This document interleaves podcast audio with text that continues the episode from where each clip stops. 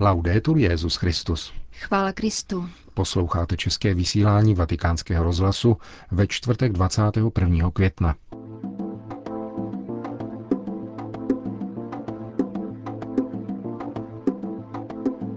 Papež František dnes kázal o jednotě křesťanů. Petrův nástupce přijal rodiny italských policistů, kteří padli ve službě.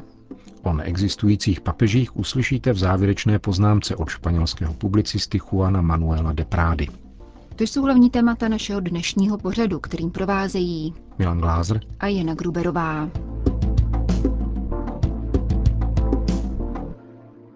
Zprávy vatikánského rozhlasu. Ježíšovi rány jsou cenou za to, aby církev byla navždy sjednocena s Bohem. Dnešní křesťané jsou povoláni prosit o milost jednoty a usilovat o to, aby se mezi ně nevloudil duch rozdělení, války a nevraživosti. Tak to dnes rozjímal papež František v homílii při raním v kapli domu svaté Marty. Ježíšova velekněžská modlitba za jednotnou církev, za to, aby křesťané byli jedno jako Ježíš a jeho otec, a vedle toho velké pokušení podvolit se jinému otci, totiž otci lži a rozdělení. Tak načrtnul papež František podle dnešního evangelia atmosféru večeřadla, jak vysvítá ze slov, která Ježíš pronesl a svěřil apoštolům těsně předtím, nežli se vydal utrpení. Je útěšné, poznamenal papež, slyšet Ježíše, jak říká otci, že prosí nejen za svoje učedníky, ale také za ty, kdo v něho uvěří pro jejich slovo.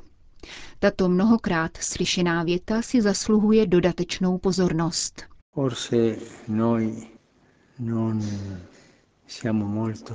Možná, že nevěnujeme dostatek pozornosti těmto slovům. Ježíš prosil za mne. To je vlastní zdroj důvěry. On prosí za mne. Prosil za mne. Já si představuji, je to ale jen obraz, jak Ježíš stojí před Otcem v nebi a prosí za nás, za mne. A co vidí Otec? Rány. Cenu, kterou Ježíš za nás zaplatil. Ježíš prosí za mne svými ranami a svým probodeným srdcem. A bude tak činit nadále.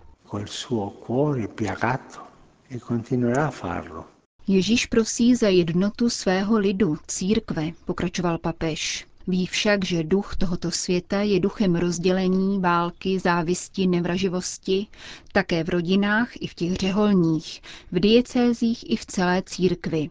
Je to obrovské pokušení, které vede k řečem, nálepkování a cíchování lidí. Ale Ježíš ve své modlitbě prosí za vyhoštění všech těchto postojů. Dobbiamo essere uno una sola cosa, come Gesù e il Padre sono una sola cosa. Musíme být jedno, jako je jedno Ježíš a Otec. To je vlastní výzva pro nás, všechny křesťany. Nenechávat místo pro rozdělení mezi sebou. Nedovolit, aby duch rozdělení, duch lži vstoupil do nás. Vždycky hledat jednotu. Každý je, jaký je, ale ať se snaží žít jednotu. Ježíš ti odpustil, odpouštěj všem, Ježíš prosí, abychom byli jedno. A církev tuto modlitbu za jednotu velice potřebuje.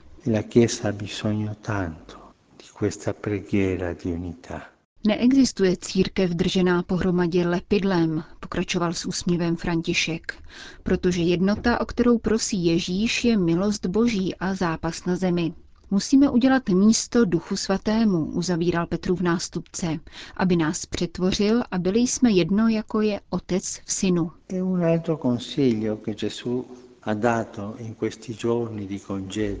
Další rada, kterou nám Ježíš dává v těchto dnech loučení, spočívá v tom, abychom zůstávali v něm. Zůstávejte ve mně. A prosí o milost, abychom všichni zůstali v něm. A zde nám ukazuje proč. Říká jasně, Otče, chci, aby tam, kde jsem já, byli se mnou i ti, které jsi mi dal. To znamená, aby tito zůstali tam se mnou. Zůstat v Ježíši na tomto světě ústí do přebývání s ním, abychom viděli jeho slávu. Končil svatý otec dnešní ranní kázání v domě svaté Marty. Vatikán. Papežský sbor Sixtínské kaple již čtvrtým rokem pokračuje v hudebních ekumenických setkáních v rámci slavnosti svatých apoštolů Petra a Pavla. V předchozích letech zpíval papežský sbor při římském patronátním svátku společně s anglikánským sborem Westminsterského opatství.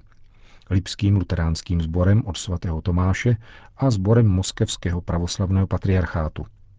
Letos doprovodí papežskou bohoslužbu společně s anglikánským sborem z Oxfordu. Oba sbory rovněž 27. června vystoupí při společném koncertu v Sixtínské kapli, na který budou pozváni představitelé úřadů římské kurie a diplomatický sbor při svatém stolci. Sixtínský sbor naopak zavítá do Oxfordu, tedy působiště zmíněného anglikánského pěveckého tělesa, koncem tohoto měsíce ke společným zkouškám a představením. Vatikán. Drazí bratři a sestry, buďte vítáni. Papež František se dnes takto zcela neformálně obrátil k italskému policejnímu prefektovi a šestistům rodinných příslušníků, jejichž příbuzní policisté položili život při výkonu služby. Neobvyklá audience se konala v aule Pavla VI. Každé poctivé zaměstnání přispívá k dobru celku. Jestliže je vykonáváno s oddaností a nadšením, vede k osobnostnímu a společenskému růstu a poskytuje nezbytné prostředky pro svobodnou a důstojnou existenci. Uprostřed různých profesí je ta vaše skutečným posláním a konkrétním naplněním postojů a hodnot, které mají v občanském životě zvláštní význam. Míním zejména výrazný smysl pro povinnost a kázeň, ochotu k oběti, která v nezbytných případech vede až k nasazení života při ochraně veřejného pořádku, zákonnosti a demokracie a při potírání organizované kriminality a terorismu.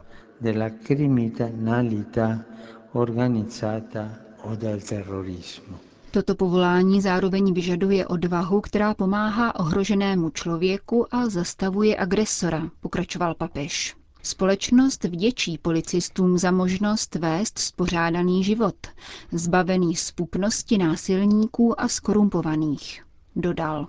Un'esistenza impegnata su questo fronte e centrata in questi ideali tato angažovanost a ideály jsou u pána vysokou hodnotou. Každá oběť přijatá z lásky k dobru u něj nalezne odměnu. Kdokoliv slouží kolektivu v odvaze a sebezapření, nachází spolu s rizikem a obtížemi své vlastní role také vznešenou formu seberealizace. Kráčí totiž po cestě našeho pána, který nepřišel, aby si nechal sloužit, ale aby sloužil. Perché cammina sulla via di nostro Signore che vuole servire e non essere servito. A zmíněné naplnění života se dostavuje také při jeho případné ztrátě, podotkl papež, tak jako se na kříži naplnil Ježíšův život. pouze nazíráním ukřižovaného Ježíše můžeme nalézt sílu k odpuštění a útěchu, že jeho křížem budou vykoupeny také naše kříže a že tedy každá oběť a drama v Bohu dojde vysvobození a vykoupení. E redenzione. Jak svatý otec poznamenal, policejní činnost v současné době výmluvně dosvědčuje křesťanské hodnoty, protože sebou nese trvalý a důsledný závazek, zatímco dnešek spíše tíhne k dílčímu provizoriu. Posledním bodem papežovy promluvy bylo policejní nasazení při přijímání migrantů. V této práci vynikáte duchem služby a lidskosti a vnímáte, že spíše než zákony a nařízení vás pohání morální imperativ konat dobro, zachránit co největší počet lidí a nešetřit energií a časem. Nel donare energie e tempo per un tale impegno. Buďte hrdí na svou práci a nadále služte státu, každému občanovi a všem lidem v nebezpečí. Loučil se papež František s rodinami italských policistů. Jemen.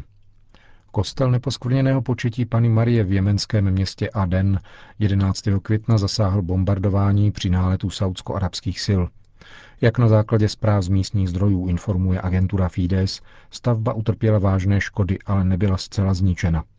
Kostel postavený roku 1960 je jedním ze tří katolických chrámů, které slouží církvi v Jemenu, tvořené z větší části indickými přistěhovalci. Všechny tři katolické kostely stojí v různých čtvrtích přímořského města Aden. V současné době v Jemenu zůstává pouze jeden ze čtyř indických katolických kněží a 20 řeholnic z kongregace misionáře lásky. Sestry matky Terezy žijí ve čtyřech komunitách a pečují o nemocné, postižené a staré lidi. O čem se mluví?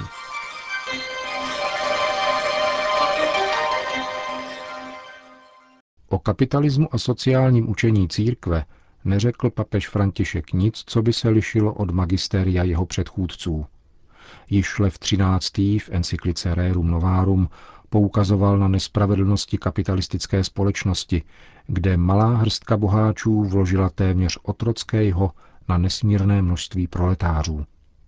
Ještě důrazněji to prohlásil Pius XI. v encyklice Divini Redemptoris, kde říká, že liberalismus otevřel cestu komunismu, poněvadž způsobil, že dělníci nedbali o náboženství a o mravní zásady. Také v encyklice Quadragesimo Anno odsoudil koncentraci peněz v rukách několika jedinců a mezinárodní finanční imperialismus, který vede k hospodářské diktatuře založené na snaze pozisku a neskrocené chtivosti moci. Podobně se vyslovili Pius XII., Jan 23. a Pavel VI. Takzvaní neokonzervativci a liberálové, kteří ignorují katolické sociální učení, se pokoušejí oklamat roztěkané katolíky tím, že stavějí do protikladu Františka a Jana Pavla II., jehož nepatřičně prezentují jako paladína kapitalismu. V magistériu Jana Pavla II. však nacházíme velmi hlubokou reflexi o důstojnosti práce, obžalobu tzv. struktur hříchu, na kterých stojí ekonomický řád moci a peněz, a pronikavé varování před nebezpečím radikálního kapitalismu. V poslední encyklice Centesimus Annus Jan Pavel II. pranířoval marginalizaci pracujících, kteří jsou v některých případech nelidsky vykořišťováni v důsledku lidských nedostatků kapitalismu. Jan Pavel II. dále mluvil o tom, jak neudržitelné je tvrzení, že po porážce tzv. reálného socialismu zbývá jako jediný hospodářský model kapitalismus. A používá dokonce marxistický pojem odcizení, byť v jiném významu, aby poukázal na situaci, která vzniká, organizuje-li se ekonomie tak, aby přinášela co nejvyšší zisk, ale nikdo se nestará o to, aby se dělník svou prací realizoval jako člověk. Nakonec Jan Pavel II. tvrdí, že kapitalismus, v němž není hospodářská svoboda vázána pevným právním řádem, který je dává do služeb plné lidské svobody, tedy takový kapitalismus, ve kterém žijeme, nelze považovat za svobodné hospodářství a upozorňuje, že církev se musí v první řadě nasazovat pro chudé. A právě o to usiluje na sociálním a ekonomickém poli papež František. A tak těm několika posluchačům, kteří ještě vydrželi, radíme, aby se nedali obelstít protikladem neexistujícího marxistického Františka a stejně neexistujícího paladína kapitalismu Jana Pavla II. Poznamenává Juan Manuel de Prada ve španělském deníku ABC.